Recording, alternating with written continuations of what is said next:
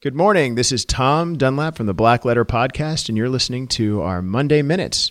Let's get started.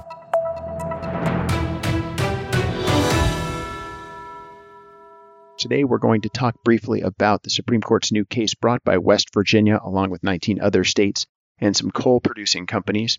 It challenges the Environmental Protection Agency, the EPA's ability to regulate carbon emissions under the Clean Energy Act.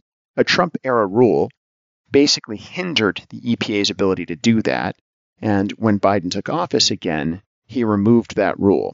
The coal producing companies are challenging that. And this comes ahead of Joe Biden's efforts at a clean energy summit in Europe called COP26. So we'll see where this goes. The EPA has said on social media that it will continue to advance the interests of its the citizens of the United States by protecting the environment and of course, West Virginia Attorney General is excited and said he was happy that the Supreme Court was taking this case up. So we'll see where this goes. Stay tuned. Thanks for joining us for this Black Letter Podcast Monday Morning Minute. I hope I've informed you, and I hope you enjoy your first cup of coffee.